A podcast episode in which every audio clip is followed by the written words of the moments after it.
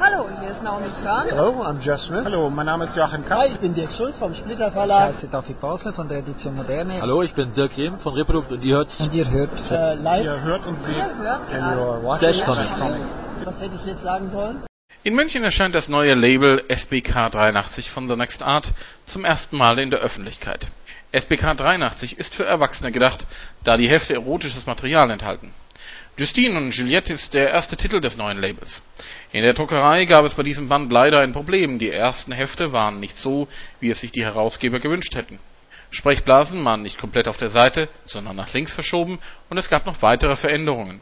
Die komplette Auflage von 500 Heften wurde neu gedruckt und nur ca. 30 Hefte blieben vor Ort, damit man für Donnerstag einige Ansichtexemplare am Stand hatte.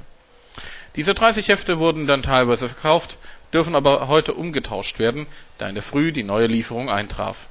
Diese 30 Hefte sind also inoffiziell die erste Auflage des Heftes und dürften für Variantsammler von Interesse sein